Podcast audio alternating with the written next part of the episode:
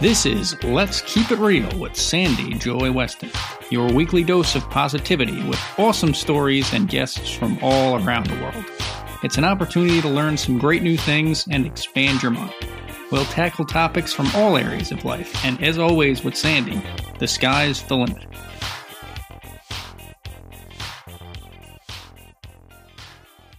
This episode is sponsored by conscious transformation trainer Matthew Labasco. Conscious transformation is a proven system for personal development designed to help you create a meaningful and fulfilling life. Based on cutting edge neuroscience, ancient wisdom practices, genetics, and psychology, Matthew helps you shift limiting mental, emotional, and physical patterns to reach your full potential. To inquire about working with Matthew as a private client or join one of his classes or weekend seminars, please visit conscioustransformation.com slash Matt dash Labasco. I've been so excited for this week's guest. He has been on my mind. And then I had to reschedule. I was like, oh no, I hope he can get it in. All right, who is this inspiring guest? It's Dr. David Shanley. He is a licensed psychologist working in private practice in one of my favorite towns, you know, Denver, Colorado. I love Colorado. He specializes in the treatment of anxiety disorders, OCD, and PTSD. He recently, which is how we found him, authored a workbook for overcoming social anxiety and building confidence. Welcome, Doctor. How are you? Thank you. I'm doing well. Happy to be here. So, I have a question for you. Yeah. How should I refer to you? Dr. Shanley, David, Doc? What do you like? Uh, you call me David. That's what most of my clients call me. All right, cool.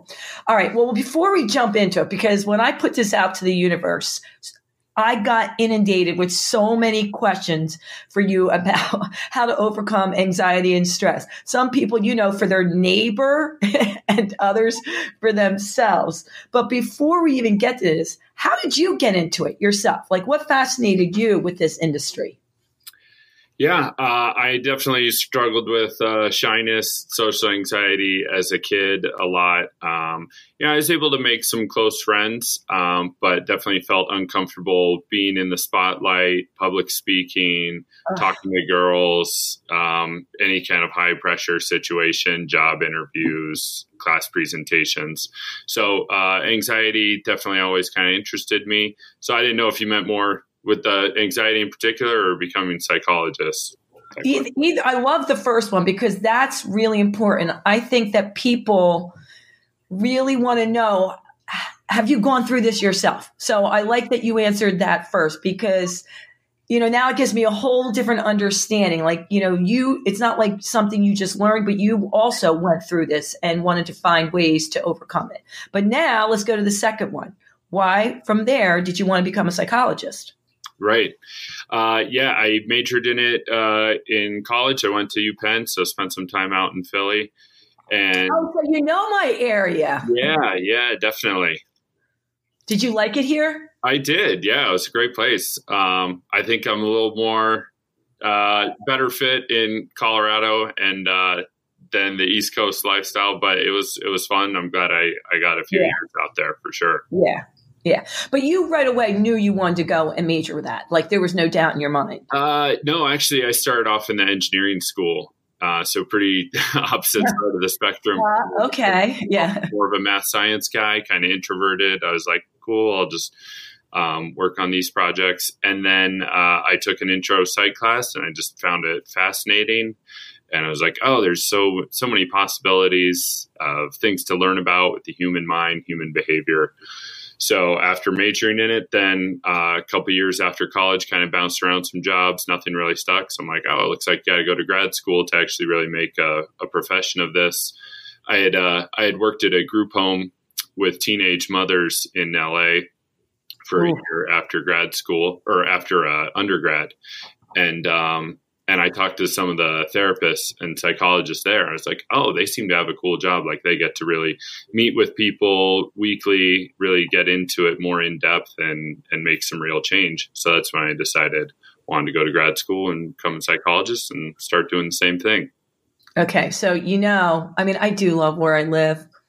But my son, he's he's 15, he's freshman high school. He's like, "Mom, I know where you're going to move. You're going to get dad to move out to college." I go there all the time. I have so many friends out there because that I love the outdoors. I mean, we go to Breckenridge area. I have friends in Denver and Boulder, mm-hmm. but I'm big into hiking and mountain biking. So why would I want to be here? I don't know if you do any of that, but it's oh, just oh, definitely. yeah, yeah, no, of course, that's the biggest appeal out here. I mean, my friends who I couldn't get into hiking or mountain biking, David, um, then they moved out a few years ago and they're like, yeah, we do it all the time. They go, it's a lot different. You know, it's not just up and down in 30 seconds. And there's, you know, the scenery is unbelievable. So for me, the biggest thing I do and I'm sure you recommend it a lot. If I come in and they see me even a little stressed, they go, "Mom, here's your bike." You know, like I just go out for a bike ride or a hike with my dog in the hills, and it totally relaxes me. Oh, definitely. Yeah, physical activity, sunlight, meaningful activity, doing something with friends, getting those endorphins going. I mean, just you check off like five boxes just by doing yeah. getting outside. So, how did you end up there though? Why? How did your practice end up in Denver? Uh, I so I found the the grad school program that I wanted to go to was in Denver. Uh, okay, applied to that one. I, I kind of always knew I'd grown up in LA, went to college in Philadelphia, came back to LA. I was like, I, I kind of always thought Colorado would probably be pretty cool. Maybe uh, they've yeah. got a psychology program out there. So I looked it up and applied to it. Went to grad school, and after yeah, living here maybe six months, I decided like, yeah, I think I'm going to stay out here for the long haul. So it got a lot busier out there, though, hasn't it, in the last 10 years? Oh, certainly. Yeah. So I started my program in 2008. You know, rent was $400 a month and traffic what? was minimal. And yeah, it was pretty nice. I think, uh, I think the population out here has probably, yeah, doubled since then, especially yeah. 2013 to 2016. Really just went through a huge boom out here. Yeah, yeah. I mean, it's crazy because I go there at least once a year, and I was like, "What the heck happened?" But I get it. I'd want to be there too. Mm-hmm. All right. So, can we back up just a little bit? You were talking about when you were in high school, and I'm sure middle school, and that you were the shy kid. Mm-hmm. How did you deal with it back then? Did you go to any counselors or therapists? I mean, what was your mo for dealing with it? No, I pretty much didn't want to talk about it, didn't want to think about it, didn't want to draw attention to it at all. So I just, uh, I dealt with that, like, um, you know, really put myself into my studies and schoolwork, uh, tried to get involved in some things where I felt comfortable. Uh, I had a good good relationship with my sister and parents and some close friends around me, so I had people around. Yeah. like I was doing enough, but uh, otherwise just kind of tried to stuff it and get through yeah. it best I could and focus on things that I did like, like playing video games, playing sports, yeah, doing my homework, that kind of thing. Was your sister outgoing? She was, yeah. So that was always kind of in my face. Yeah, she was very outgoing, very social, had a good, like, big mixed social group. She was involved in a lot of activities at school, like, kind of more public, uh, school officer kind of things where yeah, yeah more totally opposite. But that could be good at times right? Could did she get you into things that you normally wouldn't get into?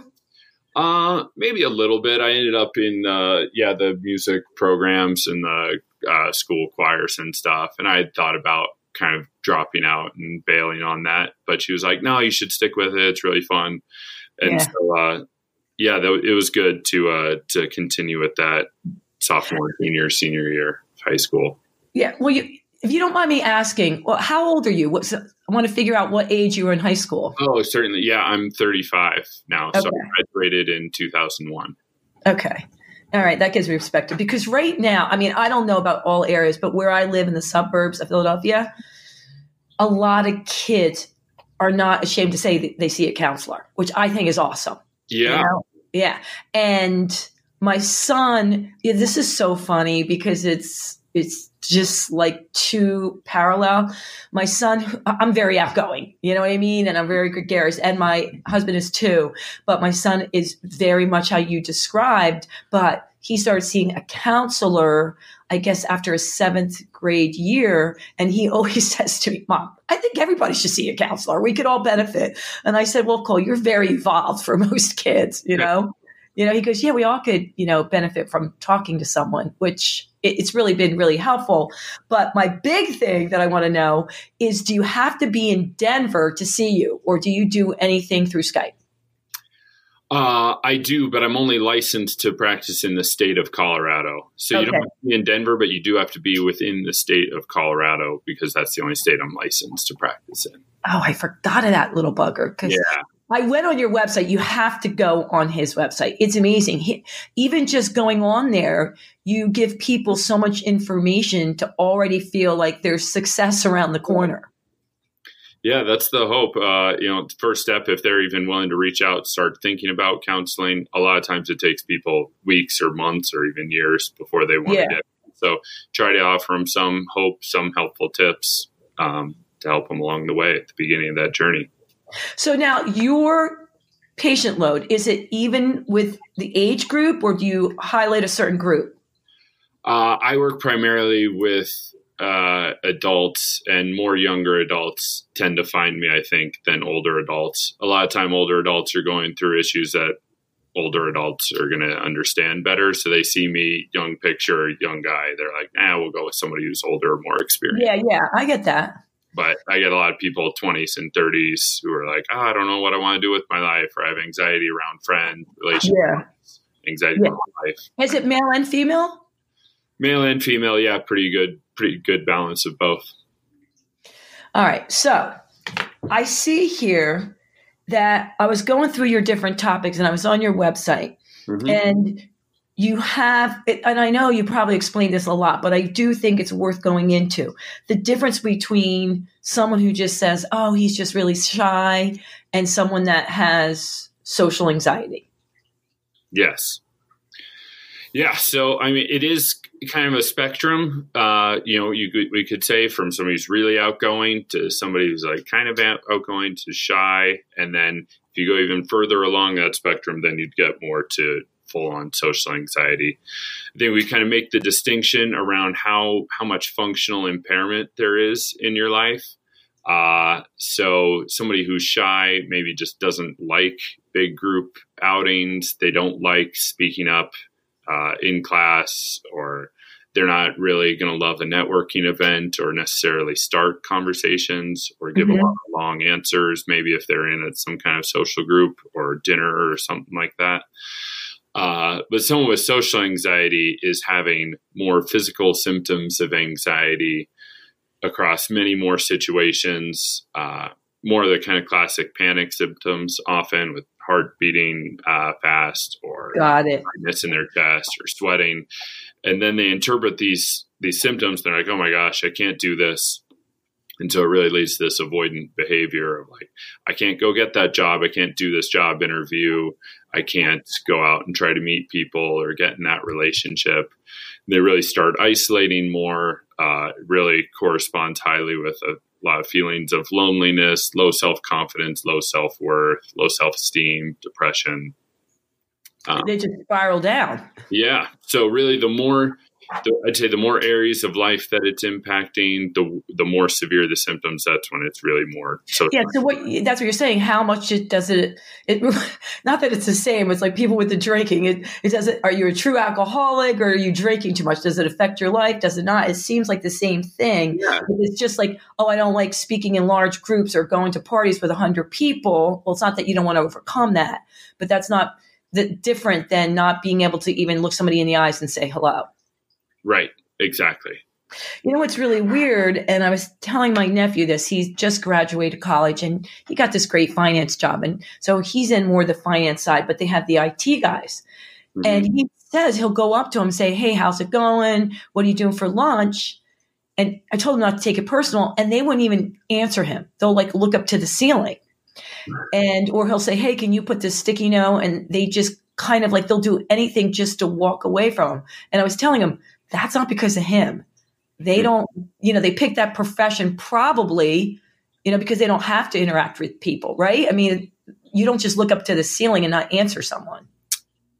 Uh, yeah, typically no. I uh, I think it sounds like some of those guys, yeah, that he's interacting with probably have some social anxiety, uh, at least some shyness or some difficulty Yeah, I mean, most people don't want to be that way. I mean, unless they really don't like you, which is usually not the case, they're going to make eye contact and answer you. And I said, it's not, I'm pretty sure it's nothing to do with you. It's just they're more drawn to that profession because they're not having to really talk and interact with people. Right. Yeah, it may be. And uh, yeah, I mean, there certainly are a lot of professions. I think that one stereotypically maybe would draw somebody that. Uh, not that they're all like that, but you know, if you can't look somebody in the eyes and even just say something to them, which I know I just heard, you know, somebody say, you know, they talk a lot on one on one, but if they're in front of people, nothing comes out of their mouth. So you would consider that more of a s- severe social anxiety. Yeah, certainly. Yeah. If you're av- avoiding eye contact and avoiding that kind of interaction at all, then yeah, that would be more severe social anxiety, certainly. So I would really like to stay with the topic of social anxiety and stress because lately, I mean, I know you said you get young adults, but I'm not a therapist at all, but I wrote a book called Train Your Head Body Will Follow, and I teach mindfulness and meditation, David. So I've been going on a book tour with that. And mm-hmm. young people, you know, everyone's like, oh, you're going to get the baby boomers or who you are. But I'm getting flocked with kids that are in eighth grade through college. And most of them, I'm just overwhelmed with how many kids say they're stressed out and feeling anxiety. And I don't know if it's just changed because of social media recently, or I'm just being more aware of it because my kids in high school, but it does seem to be heightened. I don't know what your feeling is on that. Uh, like, is it heightened across the board? You mean among teenagers or the yeah, yeah. media? And yeah, uh, you know, I don't work. I don't work with enough teenagers, or I haven't studied the stats exactly to know. Yeah. Uh, some of it's going to be a reporting thing. I think, like you said, you know, your son's very open about like, yeah, everybody should see a therapist. I need yeah. to see a therapist. So there might be there's more people probably seeking treatment now than there were 20 years ago.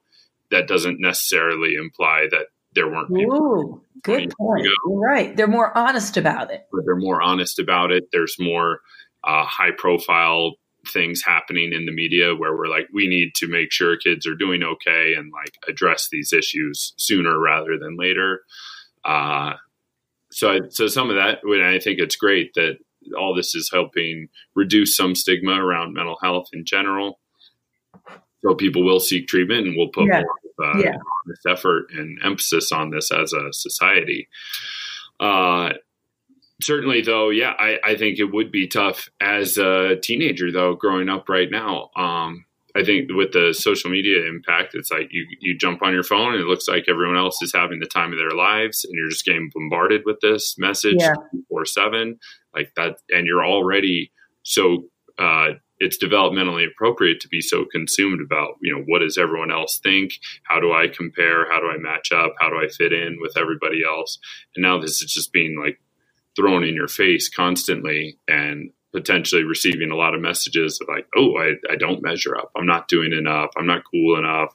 I don't have enough fun pictures or people don't like this. Or, you know. Well, do you see that with your 20? You said you deal with 20 and 30 year olds. Do they feel the effects of this too? I, th- yeah, I think they do. Uh, to, yeah, certainly some of the college kids that I'm working with, uh, get a lot. I think a lot of the people, yeah, in their 20s who I'm working with are just like, um, I'm addicted to my phone.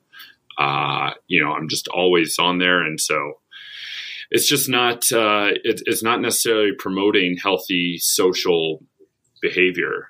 Um, yeah. Not people aren't just naturally maybe getting the experience of oh I'm in a waiting room or I'm at a subway stop and so I'm gonna say hi to somebody or even make eye contact or just notice my surroundings. Like we're all just buried in these smartphones. You know what? That's a good point because even people that I know that aren't shy, you're right. I was just thinking about that. And they're in their 20s and 30s.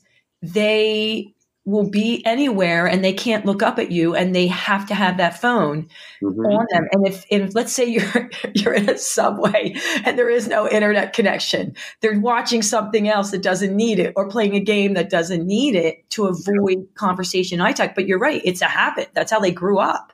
Right. You know, they didn't have to work on it. So let's get me to my number one question I was supposed to ask you, David. Okay. What do you do? How do this? And these are from people that are in their 40s. the one guy said, how do I stop myself from comparing who's doing what, even in business? His question is because no matter what, I have to be on my phone and my computer for business.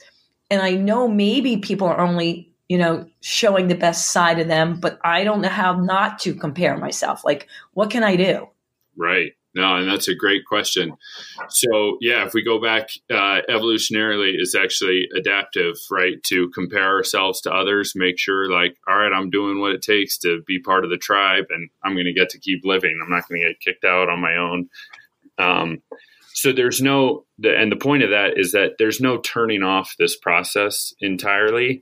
It's learning how to work with it. That okay, I don't, I'm not going to turn off every negative thought in my mind. Uh, I'm not going to be able to convince myself that every negative thought or comparison thought to somebody else is not true. So instead, we want to take a look at that whole process of, well, why am I buying into these thoughts so much? Why am I putting so much emphasis on them, so much importance on them? So Ooh, I like that. I like it. So you're sure I can't get rid of all the negative thoughts in my head?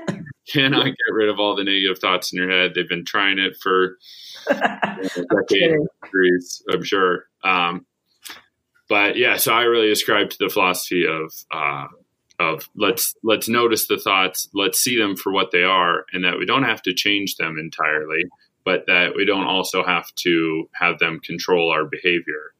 So behavior is really where we have the chance to intervene and do something different in our lives. So the guy's like, well, what do I do about it? You you say, okay, well, it looks like you know three of these people were more successful than me. Okay, great. Well, what am I going to do to be more successful myself? Or is there something I can learn from them? Or is there somebody to go out there and go interact with anyways? Okay. I mean, if it's more of a business thing, then I think that that lends to like, all right, you need to do something to make yourself more uh, confident, competent, build up your skill set in something that is more specifically goal driven for a, a, business or job that you're trying to do well. If it's purely more of a social anxiety realm, like want to be more social, but I'm I think I'm a loser. Everybody, nobody likes talking to me, or whatever it is. Those thoughts are really hard to deal with and hard to combat. But mm-hmm. with this, the the whole idea is like, all right, this feels scary. This feels terrible. My mind's telling me I can't do this. And yet here I go. I'm going to say hi to this person in the grocery store checkout line or on the subway. I'm going to make eye contact with 20 people per day. I'm going to say hi oh. to people in the office every day. Uh, and just over time, it will get easier and easier. And like you have to essentially train your mind through your action, through your behavior that, oh, I said hi to this person and they didn't all look away or they didn't laugh. They didn't think yeah, They did acknowledge me. They did acknowledge me. It looks like I do have some value, some worth, yeah. and I can yeah. do this. But if you try to just get rid of the thoughts first without the action, your mind is too strong. It's too good at finding problems and looking for negativity and threats and fear ah. and focusing on that. I love the way you said that. So that let's just get into the next question that somebody asked me. So we I know you're a behavior psychologist, right? Yes. So what's the difference between that and a positive psychologist? I, I know, don't want to misspeak for what a positive psychologist is, but I think in general the the idea is that like yeah, if you really focus more on the positives in your life and a positive way of thinking, uh, telling yourself positive affirmations, that you're gonna you can kind of wire your brain to focus more positive on more of the positives essentially in your life yeah. that either already exist or that may be hidden a little bit. Okay. Yep and uh, yeah, and the the field or the theory I'm coming from is more about don't don't focus so much on whether any of your thoughts are positive or negative. And, and see them all for what they are. That a thought is a thought. It, it can't hurt you. It doesn't have to control your life. It doesn't have to control your behavior. Uh, so get out there and do the things in your life that are going to be meaningful, enjoyable, give you some fulfillment, and that in turn will will give you that more positive feeling. I love, you know what's really funny? I am around a lot of therapists and psychologists, and the University of Pennsylvania, I've done a lot of work with the positive psychology department because they're right up the road and Dr. Yeah. Seligman and all that. Right. And there is a shift, but I, I, something was always missing for me. Like I'm all about you know, highlighting the positive. I'm all about positive affirmations, but I also I don't like I hate when people say that's good or bad. I'm like, does it make it negative or positive? Does it serve you well? Does that thought serve you well? Right. And I don't know as much about your field, but when I was reading through it, I'm like, this makes a lot more sense to me. You know what I mean? Because you you know, it's like the fact that you said, okay, here's this thought. Well, it's just not going to go away. But the more you put take action, you go, okay, well, I did not burn up from talking to 20 people. It'll get easier and easier. It makes so much sense to me. Yeah. Yeah, and I think yeah, just in line with the way you said it, right? We look at our thoughts not as well, is this absolutely true or not true about me, but more like is it helpful? Is this thought that's going through my mind helping me get towards my goals, helping me live a more fulfilling life, helping me get the relationships I want? If yes, then okay, I'm going to pay attention to it and use it. If that thought's just not, if it's not helpful, if it's telling me, ah, oh, you're a loser, you can't do anything, you're, it's, you're going to fail. Yeah. That's when we kind of like try to use a, a, mindfulness strategy or something to to notice that thought but not buy into it as much. Yeah. Can you i mean the buzzword right now has been mindfulness. Can you describe what you refer to when you say mindfulness? What's your explanation? Uh, yeah a couple different aspects. I think at its core mindfulness is just being present non-judgmentally uh, a present non-judgmental awareness of the moment um, and everything that you're experiencing both right in front of you through all your senses as well as you can notice the thoughts and feelings and the internal experiences. And i think you know in my practice i'm trying to help people are typically too much caught up in their own minds so more of the emphasis is on trying to get them out of their heads and a little more uh, interacting and experiencing what's actually out in the world in front of them. Oh, like their mind is giving them a, a, very negative script about what they're experiencing in front of them. So if you can get them to just directly contact that a little bit more, uh, again, non-judgmentally, a little more in the present. Um, yeah, one of the one of the guys that I've read, or maybe it was a professor, used to say like, anxiety is a fish out of water in the present moment. Like it only lives about worrying about something that hasn't happened yet in the future or ruminating on something that didn't go well in the past. Oh, I but like that. In any given present moment, is there anything actually to be anxious about or fearful of? And typically, not as much. Like, yes, maybe if you were actually standing there in front of a crowd of 5,000 people giving a speech, yeah, there's going to naturally be some fear there. But yeah. Yeah. Yeah, most people. So mm-hmm. is that when you said getting people out there? Um, is that what you call exposure therapy? Uh, getting people out there would be the exposure therapy. So they say, ah, "I don't, I don't have any friends. I don't, I don't want to. Uh, I'm too nervous to go meet some people." We say, "Okay, yeah. like, let's find a meetup group. Let's find an exercise class. Let's find an art class or a political group or something to go yeah, literally physically get out there, expose yourself to your fear that I can't do this. I'm going to look like an idiot. Nobody's going to like me. Nobody's yeah. going to talk to me. Uh, so the yeah, the exposure is getting out into the world, facing the feared situation or the situation that you fear the most, whether that's that. I random social situation or it's I'm fearing talking to my boss or being more assertive with somebody or you know talking to this coworker or romantic partner or whatever it is. Yeah. It can take all forms. Which gets me to my third question. How do you i guess because you're not the, i know the answer to this because they should probably be a therapist or counselor but how do you know how much to push your spouse, your mate, or your kid. Like, you know what I mean? Like, just push them out of their comfort zone because you want to be supportive, but you don't want to go too far. How do you know? Yeah. Oh, that's a that's a good question. Uh, I'll give the the classic psychologist answer is like it depends.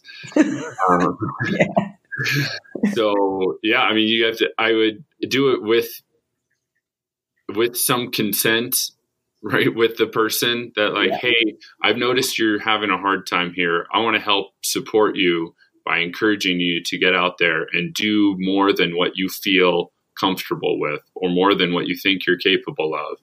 because I think it's it's actually going to go a lot better than you're worried about right now. That's probably kind of the language I would use around, you know, if I had a kid. Yeah. I don't have kids of my own right now, so I haven't yeah. actually had to put this into practice yet.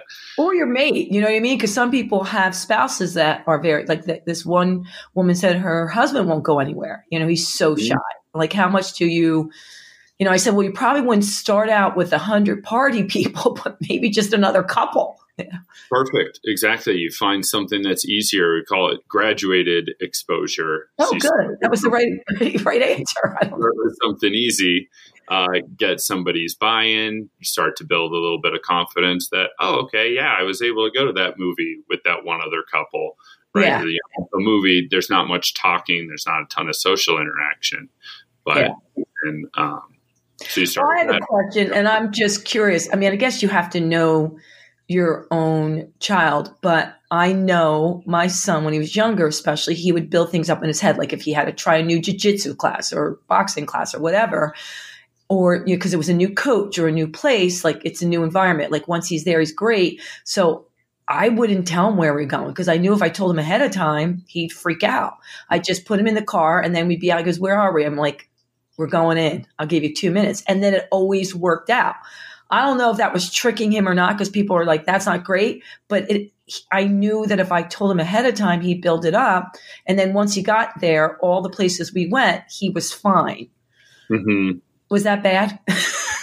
I, don't. I don't think it was bad. I look at what's functional, right? If it got him there and then he he'd get there and enjoy himself, yeah, have a good time, then I'm you know I'm all for it. Uh, didn't, sure, it didn't help the like I didn't there wasn't any steps though, like you were saying, to overcome it because I was tricking. He was great when he got there, but then he wasn't able to learn any skill of it's okay. I don't know. Maybe I should have. You know what I'm saying? Maybe a little more of a debrief afterward of like, hey, do you realize like what you did? Like you went to this new class, you thought it was going to be really, or maybe you didn't know it was going to be scary, but you got there and you got through it. So then, then the next time, oh, I uh, gotcha. Yeah. Be more honest and yeah. uh, so I, yeah, I mean, generally, I'm in favor of honesty with people. Um, not, not tricking your kid. yeah. Yeah. But maybe put more of a, a, positive reframe on things with kids. Like, hey, I know this is going to be uh, scary, but it's also going to be exciting that, you know, maybe you get to learn this new thing or you're going to meet your new best friend there. Um, I love that. No, no, I love that. All right. So, and then give them tons of rewards when they follow through on doing something scary. Like definitely the positive reinforcement when somebody, when a kid or a spouse or somebody pushes themselves out of the comfort zone. Yeah. Look on the praise or like, all right, now we get to go get ice cream or, yeah. you know, whatever it is they oh, like. Oh, I did do. that right. I did the ice cream part right. So that's good. so uh, let me ask you this. So your clients, obviously they want to be there because they're sitting there in your office, but yeah what if they don't want to take your advice and and do like do, are you patient with them? Like they're not ready you know to go you know out there and do the things you ask? And like uh, how long do you wait? Yeah. Uh, or does it always work when they listen to you? Right um I think the the more experience I, I gain every year as a therapist, the more confident I become, and the more uh, assertive and demanding I'm becoming with some of my clients that like, hey, like we talked about this. Are you doing what I said to do? If not, you're not getting better. Okay, like some point I'll either just start repeating myself. Uh, I'd say, and then in rare cases, maybe I say like, all right, well, how about you take a few weeks then or a month and go practice some of this stuff, and then call me and schedule ah. an appointment because if we're just coming in here and working on talking, having the same conversation week in, week out, I'm becoming uh, part of the problem. I'm just becoming another way that they're avoiding their problem because they're like, well, at least I'm going to therapy. Like I'm doing something. Yeah. Yeah. Yeah. You're right. You're right. Yeah. So, but you got to find a balance. Everybody's different. If somebody's not following through with things, it's then it's really my job to figure out, okay, what's getting in the way of it? Is it too scary? Did I not find good enough small steps, gradual steps to work to help them work themselves up. Uh, is there something else going on, more of like a severe depression or something, and maybe they would benefit from some kind of medication or a more intensive therapy option? Oh, okay. Um, is there some kind of else, other like real threat or danger happening that I haven't assessed for that I didn't realize is impacting this? So, yeah, I mean, definitely want to stop and think through some of these other options. Want to talk it through with the person and really get it all out there so that we get back on the same page of a of a treatment plan. Like, yes, this is what I'm asking you to do. This is why. This is how it's going to be helpful to you. Yeah. You know, are there any obstacles to this, or can you follow through with it this week? Now, if someone has anxiety, is it something that you'll always have but learn to deal with?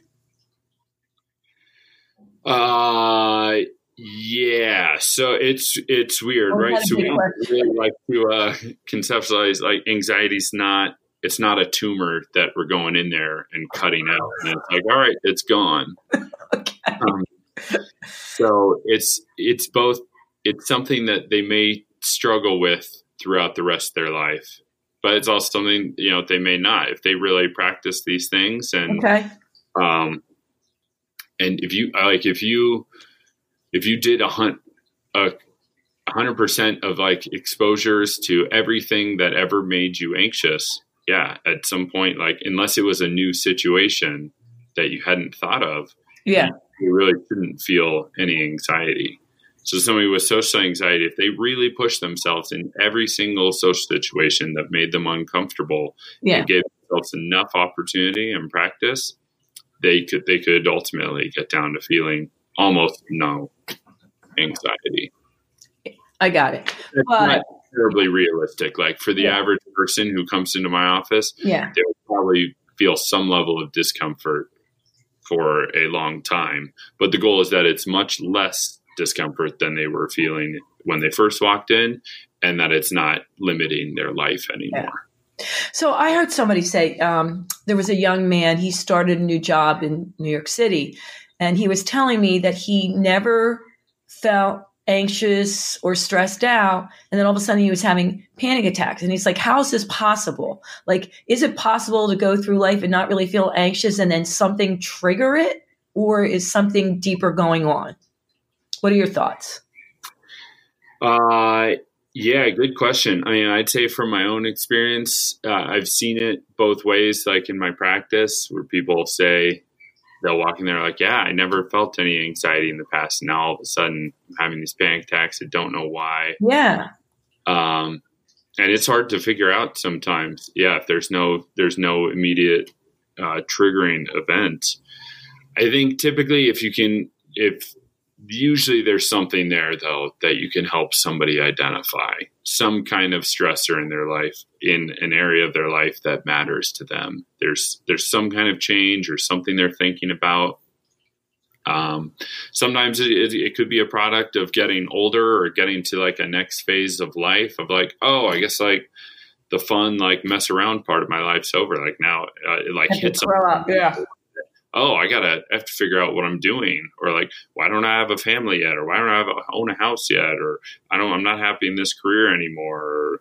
Um, so sometimes it, it could be like a bigger maybe life existential question that may have been simmering below the surface, and then it just kind of pops up as more uh, significant kind of panic anxiety. But with social anxiety, I don't see that a whole lot almost everybody with social anxiety reports that like yeah i felt this way my whole life Okay. i was a shy kid i yeah, it's not like oh i was this great everything was going perfect in middle school high school and then one day i just woke up and i can't talk to people anymore Yeah, that's, that's yeah. pretty rare No, and I like I like that you you differentiate that because that's true. You're right. I can see anxiety being different than social anxiety. yeah You're right because you I, the kids I was dealing with at college, they were like, "Oh my god, I'm graduating. Now what am I going to do with your life?" So it, that's why they're having panic attacks where they wouldn't have had those before. That yeah makes- yeah. and some people might respond to that panic attack and be like oh i don't want to be around anybody if i'm going to have this panic attack i don't want anybody to see that i feel this way So yeah, then they start isolating and withdrawing and now they do have some social anxiety because it's like they get out of practice ah. of people and interacting with people and they start worrying that oh everybody's going to think i'm weird or i'm having this panic attack and so that could kind of morph into some social anxiety yeah, I get it. All right. Well, listen, uh, there's like so much I could keep talking to you about, but I also want to just touch on the other areas that you work with. So you also work with um, OCD and PTSD survivors. Is that correct? Yes, that is correct. Let's just talk about OCD. It, okay. like, just because I know we're, we're running out of time, but I just want to touch on it a little bit. Can yeah. you just describe for everyone what that is? Yeah, so it's somebody who's experiencing some kind of a, the O is an obsessive thought typically that uh, or an obsession that increases their anxiety when they have it. So the classic example is a, a fear of germs. They look at a doorknob or a bathroom or something, and they're like, "That thing is covered in germs. Those germs are going to kill me. I'm going to die. I'm going to get sick. Whatever." Those are all the O's. So then the, the C the, is the compulsive behavior that they do to try to reduce their anxiety. So, okay, I'm going to avoid that doorknob. I'm going to wash my hands. I'm going to use uh, sanitary wipes over everything. And so it temporarily relieves their anxiety in the moment. Yeah. Because, okay, well, now I'm safe because I just, you know, washed or cleaned myself or avoided those germs. Yeah. So it's very, re- it's a reinforcing behavior because it made them feel better in the moment. So in the but in the long term, it's also reinforcing the original thought ah. that those terms were really going to get me. I'm only safe because I engaged in this compulsive ritual behavior. Uh, so the the tr- the key then is like you try to disrupt that cycle. You expose them to the fear without having Whoa. them to the the compulsive safety or reassurance seeking or checking or avoidance behavior. And then they get new learning can take place that says oh you know i touched the doorknob i faced the germs and i'm still alive. I'm not sick. Everything's fine. I guess i can go on with my life. You know i have a few friends that have this and they were just saying, I don't, they were like telling me, which, you know, I don't, they're my friends, so I don't want to get involved, but I know I better have the wipes and all that stuff at my house when they come. And they're just saying, they, they were telling me there was no cure. And I'm like, I'm not saying there was a cure, but there's got to be something that works. So you're saying you have seen success with this. Oh, very much so. Yeah. The idea that there's no cure is not true at all. Yeah. Yeah. Like, we just have to live with this. I'm like, I don't think so. I mean, if you want no, to. You can make so. significant, significant progress with people. I've seen some of the most severe cases, and then to more mild ones. And yeah, everybody can make progress with this. It's it's a terrifying, not terrifying, well, terrifying for some, and very difficult yeah. and uncomfortable process of therapy because we're asking them to face the thing that they fear the most. Yeah. Um, so it, uh, of course it that is it, if you're doing the therapy correctly it will elicit anxiety in them. But that's only in the short term. And in the long term they get their life back and they will have much less anxiety. Yeah i love that. I'm so glad you said that. All right. So you also deal with ptsd survivors? Yes. Uh, and yeah. the treatment is that a lot different uh, the treatment of that one is, uh, you know, the one that the treatment that I use is consistent with this exposure. It's called exposure with response prevention. So, except the, the thing that they fear, they don't fear a germ or something out in the world. They're fearing a, a memory typically. And so you're helping somebody confront and face that feared memory and all of the thoughts and feelings and sensations that come with that when they start talking about that or thinking about that memory. So you're literally having people write out the memory, talk it through in uh, in session, bring in other mementos or cues or reminders of it. Uh, because the you know the the mem- the traumatic memory is it's got kind of like links or uh, you know ties to all different parts of the brain. So it's it's often being triggered or activated like accidentally just throughout their daily life. So you're trying to figure out, okay, and and because that's so uncomfortable and unpleasant or you know causing panic attacks or something like that for them often they they then are narrowing their life they're restricting it they're trying to avoid all these things bumping into these cues that are going to make them think of this horrible memory. Or they're trying and or they're trying to avoid persons places things that uh, that they think are now dangerous where something bad could happen again. Gotcha. So you're helping them expose to the things out in the real world that we mutually agree are actually safe or relatively safe. Okay okay um, and then you're also helping them expose to the actual memory so that over time they it's like watching a scary movie the first time you watch it it's scary it's terrifying jumping at every scene but if you watch the same movie a hundred times you're not going to like it you're not going to be like oh great that person gets murdered here but you you're not going to have the same physiological. Oh, that's such a great analogy. That you're right. That's true because I hate scary movies, but if I've seen it before, doesn't freak me out as much because I know what's coming. Exactly. So you're helping the person just kind of rewatch the scary movie over and over and over and over again until it becomes less scary. Got it. And then uh, there's also some more complexities to that about yeah, yeah. the meaning they've made of that and how it's impacted their sense of self and their sense of the world and relationships. And so you got to do a lot of work talking through those things as well. Yeah.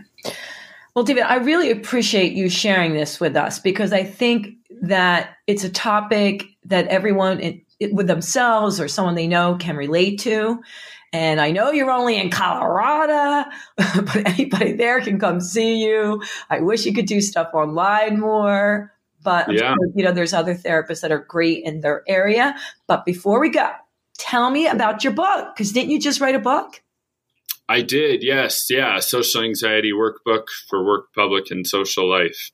Uh, yeah, it's available now. So, yeah, the book is structured with a, an introduction that really goes through a lot of the same topics that we just uh, talked about kind of what anxiety is all about, what's reinforcing it, and this exposure and acceptance model. Uh, and then it goes into a few different chapters about um, each of these different life arenas and more specific strategies and exercises that you can practice. Uh, some assessments for, okay, well, how am I doing? Like maybe I'm doing okay in work, but I don't do well with friends. So, okay, like I'm going to focus on the friends chapter.